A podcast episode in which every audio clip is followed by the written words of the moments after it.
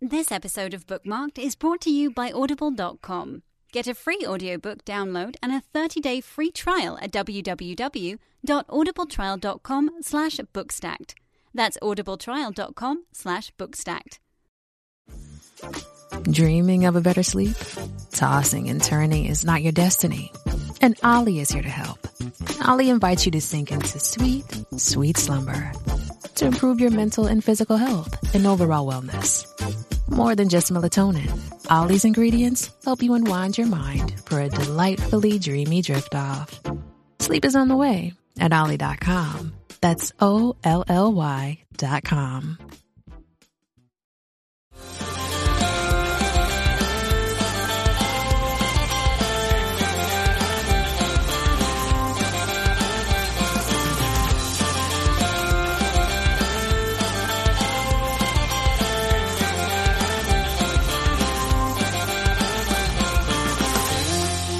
everyone, welcome back to Bookmarked. It's Eleanor here. You may know me as occasional Bookmark co-host or book reviews editor for our website.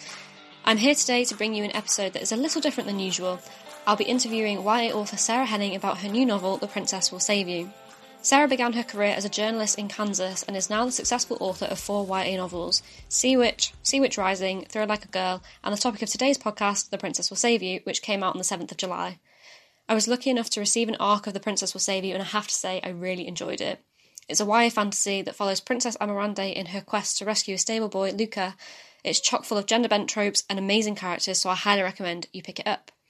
Today, Sarah and I will talk about the fierce feminism packed into this novel and how the book sends a powerful message not just to young girls, but to young boys as well. I really enjoyed doing this interview, so I hope you enjoy listening.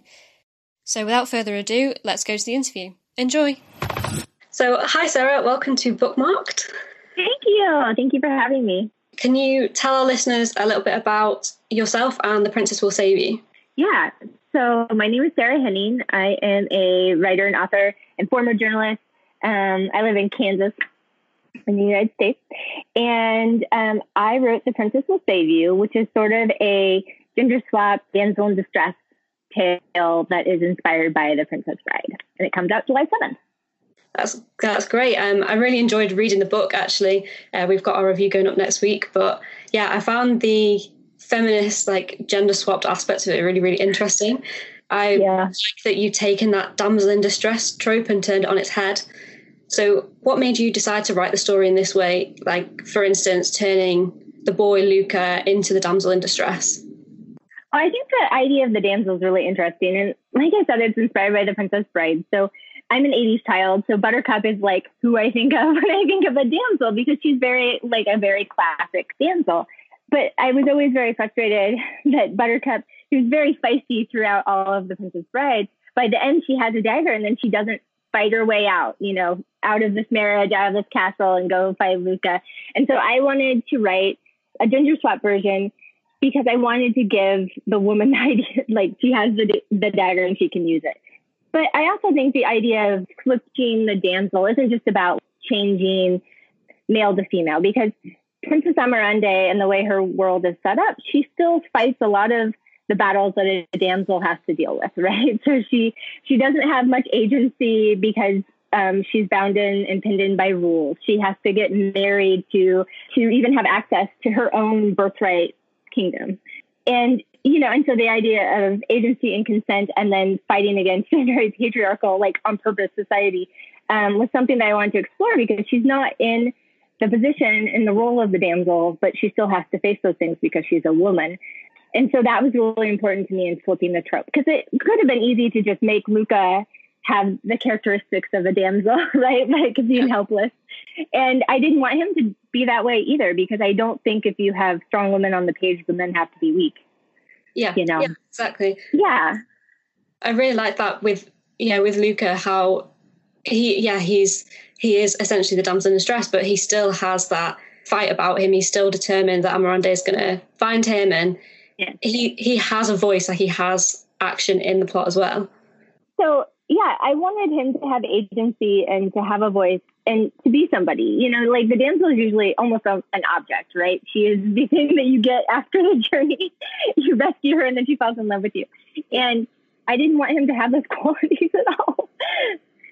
Yeah, exactly. Yeah, because the reward, like you've taken that reward element out of like the woman isn't the reward, the love interest isn't the reward. It's the reason for the fight, but it, you know, I really like that they've got that mutual relationship there. It's not like, oh, you win them because you did all the work. It's they mutually wanted it. right, they did. yes. So yeah, on the note of the patriarchal society, or Amarande's outrage at the misogyny that's going on around her uh, really struck a chord with me. I think a lot of our women listeners will probably agree that they've experienced a lot of it. And yeah, I find it really interesting that it was mirrored in the other female characters in the book as well. So I just wanted to ask, how did you approach writing that misogyny? Did you like draw from experience? If you talk about that, or was the disparity between the men's obliviousness to the misogyny and the women's outrage at it intentional? Like, how did that come about? It's very intentional. So I don't know if it gives much away, but early in, in, in the first act, before Amarande goes to rescue Luca, she is forced to have dinner with um, a prince that feels like he's in the same boat as her. He has to get married to obtain his power, but not because she has to do it because she's a woman. She would have to do it at any age. He has to do it because he's not of age and he's trying to gain power from his regent mother. And he draws the false equivalent. And she's just like, that's not it at all because of the way the world's set up. And she's and she's confused anyway because her father raised her to be this warrior princess. He was a warrior, you know, he raised her to be strong, but then he didn't happen to change the laws of succession. He needs all of the rest of their union of kingdoms to allow him to do that, and he didn't. He didn't do it, and so then she's confused about why. You know, what does that mean? Why would he do that? And it's and it's frustrating because we do teach our girls in this modern society to be strong and to be outspoken, and sometimes they're punished for for doing that, or they're pinned in by things they cannot control. So I really wanted to explore that, and in a fairy tale setting, you're allowed to do that because it's you know it's just a different type of setup. But I do hope that women who read it recognize the setup, recognize this idea that like you can only access your power by getting married, which until very recently was, you know, you couldn't even vote, you couldn't own land, you couldn't have your own money. It's like seriously very recently that that's been the case. So yeah, yeah, I think it's fun to explore some of society's ills through a fantasy setting because it allows you to really look at it in a different way and turn it upside down. From the first page, like it's very clear that this is a really fierce, passionate argument that you're making in this book, and really, really highlighting that that this is what society is like. And yeah, we can say that um, so much has changed for women now, and but at the same time, it also hasn't. Like you hear every day of women across the world that are suffering these same injustices that Amarande is doing. Yeah, and so bringing that all into a book, it just really reminds everybody that it's it's still very much there and it's still something we need to fight about. I personally think it would be a really good read for young boys, young men to read as well. Is that something you know that you thought about as you were writing it that you wanted to give give something for them as well? Yeah, no, I have an 11 year old son, so I think a lot about what he's reading and consuming and how girls are portrayed and what he's reading and consuming. And I think it's really important to to look at that because you know it's one thing if girls are reading this and they're in an echo chamber and they're trying to you know read stuff that really inspires them to be that way in real life. But it's another I think that boys need to see. We have we have thousands of years of the damsel, right? And it's always a woman. yeah, yeah. and you know, only until recently, and and people have, you know, better than me have explored this very, very well. But it's something we keep need to we need to explore over and over and over again because we have so much of a breadth of literature that covers this idea, and you know, in, in giving women agency in general. And so I, I did think about boys, and you know, it's funny because because my son's 11, he has friends who have read my other books, and so we have little like book clubs with them, and we talk about it. And you know like they they're really interested in in these things. And i think that today's boys are definitely getting an education. I think about my own childhood and i i didn't understand my frustration with princess buttercup from the princess bride until i was an adult because i didn't understand what was disappointing to me that she had a dagger and was about to end it until Westley comes in and says his line about her boobs you know, like I didn't understand why I was frustrated. And it's really because she could have, she had the personality to go and take care of things and she didn't. And so we don't have a lot of examples. I mean, we're getting more. If you read YA, you know, we, we're definitely like in a high point as far as yeah. really good role models. And, and I'm jealous today's girls because I didn't have that, you know? Yeah, I'm quite lucky because YA was just starting to establish itself when I started reading, like that age group. So uh, I've sort of seen the evolution and it get more and more like these amazing female characters and we've gone from like the Katniss Everdeen, the strong female character to strong female characters in a completely different sense as well. And I really liked that you had that variety of character, that you had Amarande who is the strong female character. She's got this passion, she's got this desperation to fight. But then you have other characters like Kondo, Col- Koldo, sorry. Koldo, yes. you have other characters like Koldo who is she understands that misogyny in the same way, but she's more subtle about it. And then you have other characters that, you know, they all see this patriarchal society, they all want to fight against it, but they have different personalities. And yeah, I really like that you've got the strong female character in the traditional sense, but you've shown female characters being strong in other ways as well. I think it's important to show it's not just about your muscle. you know, like it's not just about being the warrior princess. You know, it there, there are ways you can show strength and personality in the in the, your actions that are yes. not physical. So obviously, the feminism in this book is incredible, and yeah, I honestly, I just from the first page, oh, the first like line Amarande speaks, I was like, yes, she gets it. This is going to be amazing. um, and yeah, I think it's really great that you've got such a what's the word? A, like such a now. Oh, I don't know how to describe it the book is so clearly focused on this message. You have characters in other YA books that are good role models, but yeah, did you did you particularly decide to specifically write about this this element of feminism?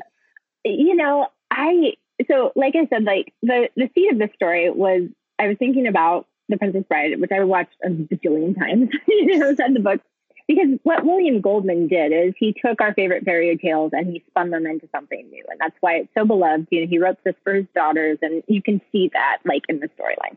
And so I was thinking, you know, I would like to take that frustration as well as the things I really love about that tale and other fairy tales and put my own spin on it. And the second I realized who Amarande was, it was just off the races. That's who she was. And she just came out and that was great.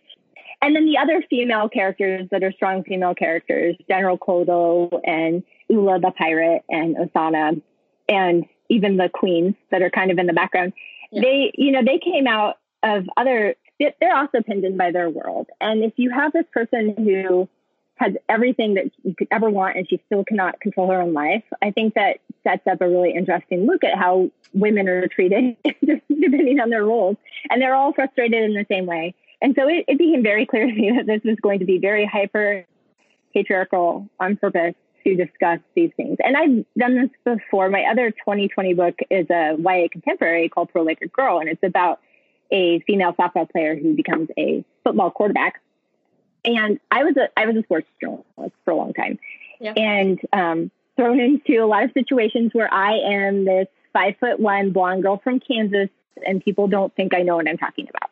And it really shaped like the beginning of my career and how I see myself and things because to constantly have to prove yourself in your daily life and your daily job is super frustrating. And I know that I'm preaching the choir because everybody um, feels this in their own way, but I think that it is really affected my work and what I like to talk about in my YA yeah. because, you know, I, I have this story of when I was an intern in college at a major newspaper for an internship I fought for. And one of my first assignments was to go cover a golf tournament, like a local golf tournament. And this kid was in, in the lead. I say kid, he was 22. He was like older than me. But his dad followed me around the entire day, peppering me with questions like if I knew what an eagle was and a birdie and blah, blah, blah, blah. Instead of enjoying his son winning this tournament, he was worried about how I was going to portray it the entire day. And, you know, and that happened, you know, when I was in college. It happened a long time ago, but it really affected myself and my sense of like how people see women in the world. Like it was just this microcosm of this feeling. And so if I'm writing about football players or princesses, it's sort of the same thing as far as like exploring the things we're allowed to do and the things we are not. Yeah, I think it's great for having younger teenagers now come out and read and read this sort of YA, especially young girls, in the hope that they're going to see these characters tackle these issues and know that they can do it too. When, which I'm assuming they unfortunately might come to face to face with it in the world, but they have read these characters fighting against it and they know how to react. Yeah, yeah, yeah, exactly. So you mentioned uh, The Princess Bride a couple of times, but I just wondered if yeah. there are any other books you turn to for inspiration, maybe that also subverted classic tropes that you use to kind of guide your writing? For this particular book or just in general? Well, in general, yeah. There's so many that are just that are amazing. I mean, there really are. It's funny because you mentioned Katniss Everdeen. Uh, my son, who's 11, is reading The Hunger Games right now, and I'm trying not to like be too excited about it because I know if I am, he'll stop reading. I'm like, you can watch the movie soon. But it's interesting to see him take in, you know, it's a very, you know, female dominated strength book. and it's, it's been really fascinating to watch his little 11 year old brain like go through that. So, you know, those books are, are great. And, you know, honestly, this is going to sound strange, but I spent a summer a couple years ago reading all of the Jack Reacher books in order. So Lee Child's thrillers that are for adults. And Jack Reacher is very much like like a male Mary Sue, and I hate the term Mary Sue. And I um and that's another thing I was fighting with Amarande. I really hate when people call girls who know how to do things Mary Sue's. Hate it. Um, and notice that there's no male equivalent like Jack Reacher is just Jack Reacher and he beats people up. But I really appreciated the way Lee Child treats women in those books because it could be very easy for this strong guy to be like a jerk for them. So I do appreciate when male authors do something smart in the way that they treat women. Um, and of course, you know, I love Leigh Bardugo's book. Like, I think that she plays with that dynamic really well and strength and character. I could just go on and on. I won't. yes. There's yeah, a lot of great examples. yeah, I agree with it. When the male, when male authors write good women, you're like, okay, yes, like this is, yes. this is what you need in the world. yes. Uh, so aside from the feminism, which of course is the, the main uh, part of the book, are there any other messages you're trying to pass on to your reader through it?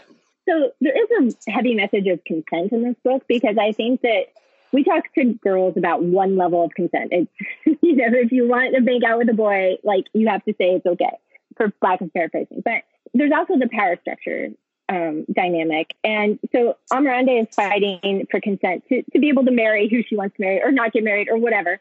But then she realizes that she may be in love with Luca, but she is coming from a place of power. Like she she doesn't see it that way. She sees themselves them as equals, as friends. But you know, she owns his whole life. Like he is a stable boy in her father's castle, and he owes every single thing to her. And she doesn't realize what that looks like until they're really talking about the fact that they feel things for each other.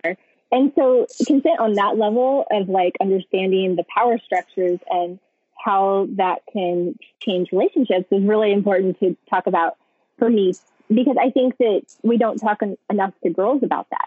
And it's important when you enter the workplace. It's important, in, you know, when you're in college and you have professors that want things from you. Um, and recognizing that sometimes you are the powerful one and sometimes you're not, and that you should treat everyone with respect is really important to discuss as well. Yeah, I really that really came through is a couple of scenes which obviously I'm not going to mention anything specific. I know. I'm like, how did I not give this away? there were a few scenes where it really came through. From Amarande, she suddenly realizes, oh, I have all this power, and Luca doesn't, and it's that internal war in her own mind that she sort of knows that she wants that he reciprocates, but then she's also like, but does he? Like, she doesn't want to exert that power. I think that's a really good message to give to both girls and boys that you know like you said sometimes you do have the power and you need to acknowledge that. And you need to acknowledge other people's feelings all, all the time.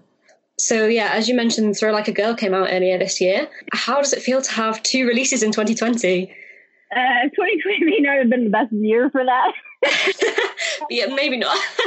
Kind of a dumpster fire um, yeah, no, it's great. And having them on different ends of the spectrum has been really fun. But it's been a wild year because I will have had three books out in a year because Sea Witch Rising came out in August of 2019, and then Throw Like a Girl in January of 2020, and now um, The Princess Will Save You.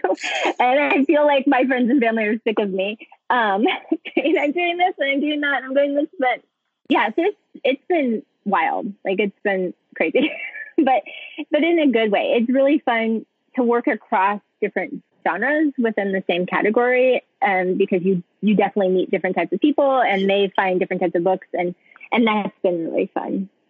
Yeah. Do you find you end up reading a lot more different types as well because you're writing in so many different like genres?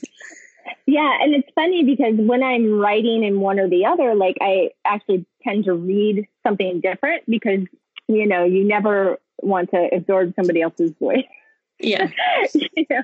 Yeah. So I I'm lucky enough that I am able to read across, and you know I've been asked to blurb a lot this year, and so I've gotten to read a lot of really cool, fresh, new voices, and um, and I I feel very fortunate to be able to do that.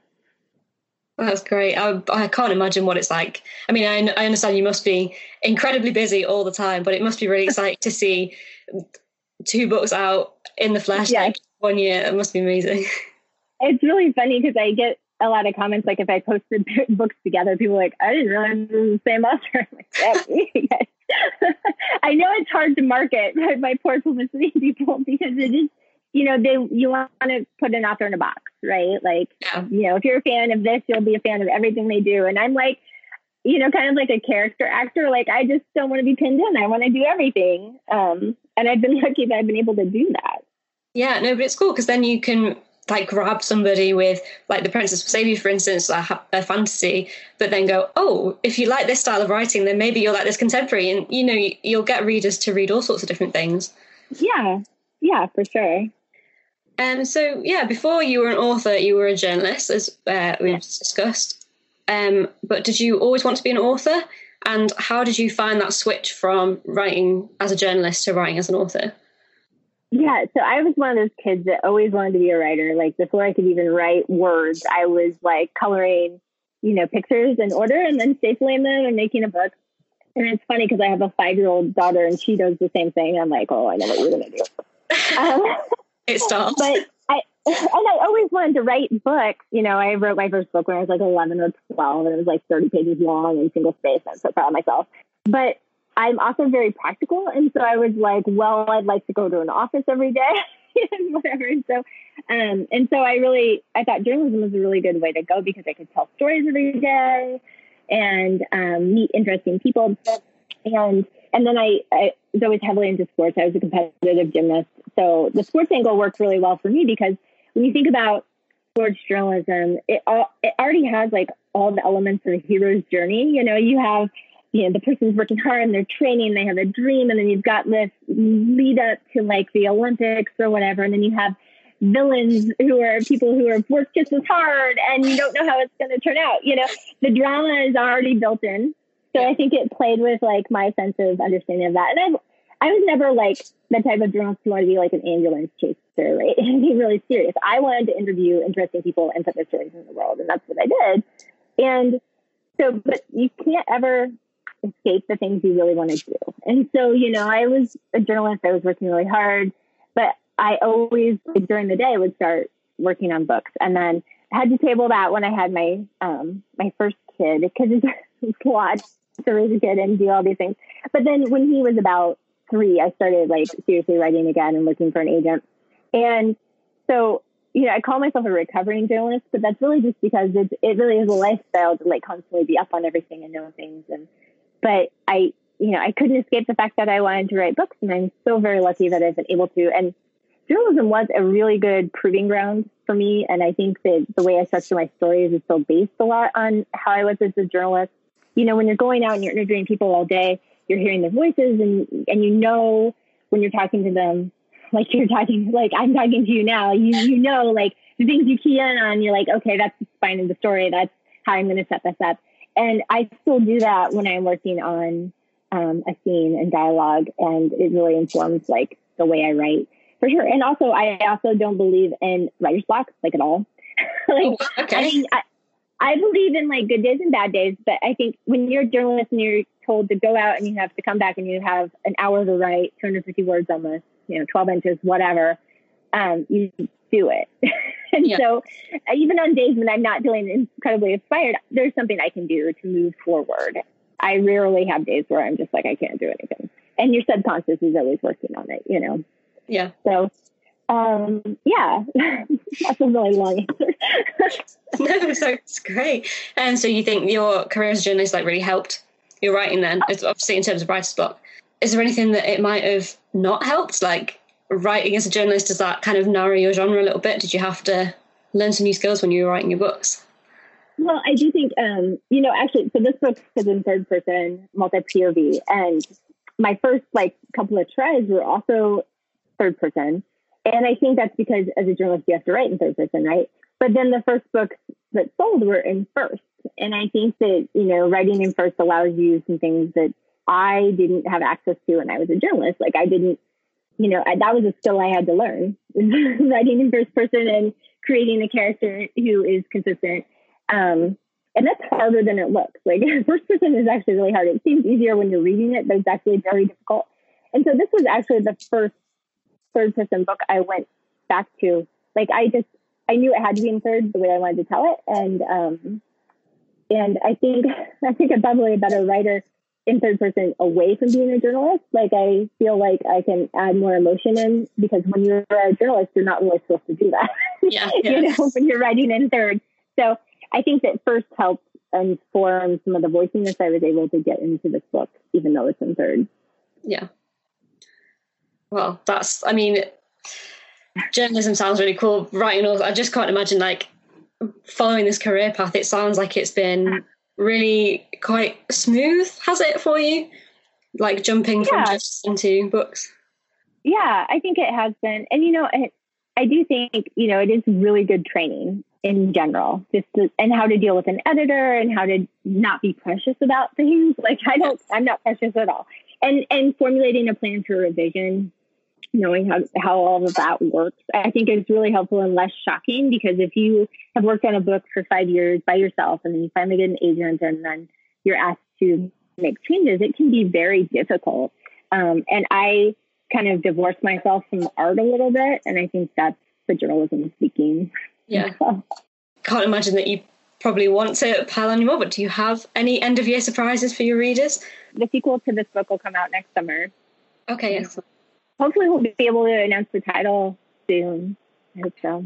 I was going to ask about that. I wasn't sure how official it was or how obviously people haven't read this one yet, so they need to go and read that first. But yeah, the plans for the sequel, uh, I'm really glad to hear that it'll be out next year because I'll definitely be reading that. Yeah, um, I realized that the last bit of the book will might throw some people. It's a very complete book, but then some stuff happens and some things happen and we know what happens we need to know. We just you just have to know. and you, know, you mentioned the Princess Bride a few times. I guess I should say it's not a retelling because I've seen it tagged as that. It's it's not. It's inspired by. If you're going into it thinking it's retelling, you're going to be disappointed. Yeah. There there are elements of retelling and nods to to that tale, but it is not a retelling. So no, it's your own. It's, it's different characters. Yeah, no. Well, yeah. as I said, I really, really enjoyed the book, and yeah, uh, hopefully that now our listeners have learned a little bit more about it, then I'm sure they'll be picking it up as well. So, yeah, The Princess Will Save You will be published on the 7th of July, which I think by the time this podcast goes up, it will already be out. So make sure you get hands on a copy. Thank you, Sarah, for joining us today and talking about feminism with me. I could probably talk about it with you a lot longer. Can you let our listeners know where they can find you on social media? Yes, um, my social media can be kind of confusing because I couldn't get Sarah Henning, so it's S H Henning on um, both Twitter and Instagram. Okay, awesome, thank you. Um, so don't forget to follow our podcast as well. You can get us on Bookmarked YA or Bookstacked on Twitter, and we're at Bookstacked on Instagram as well. So thank you again, Sarah, for joining us. It's been really great to talk to you. Thank you. It's great being here. And we'll see you all again soon.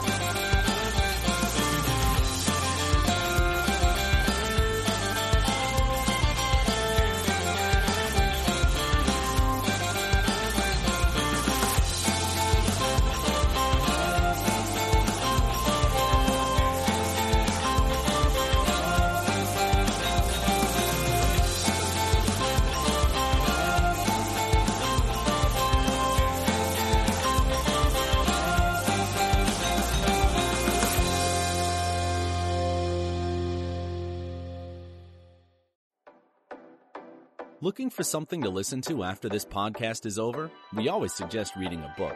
And what better way to consume books than with Audible? In the subway or in the car, when you're mowing the lawn or doing dishes, it doesn't matter where you are or what you're doing. You can always catch up on your TBR list with an audiobook. And for listeners of this podcast, Audible is offering a free audiobook download when you sign up for a 30-day trial at audibletrial.com slash bookstacked. Audible selections includes books like Victoria Aveyard's Red Queen series and Tomi Adeyemi's Children of Blood and Bone. Again, go to audibletrial.com slash bookstacked for your free audiobook. And don't forget that even if you quit the trial, you get to keep the book.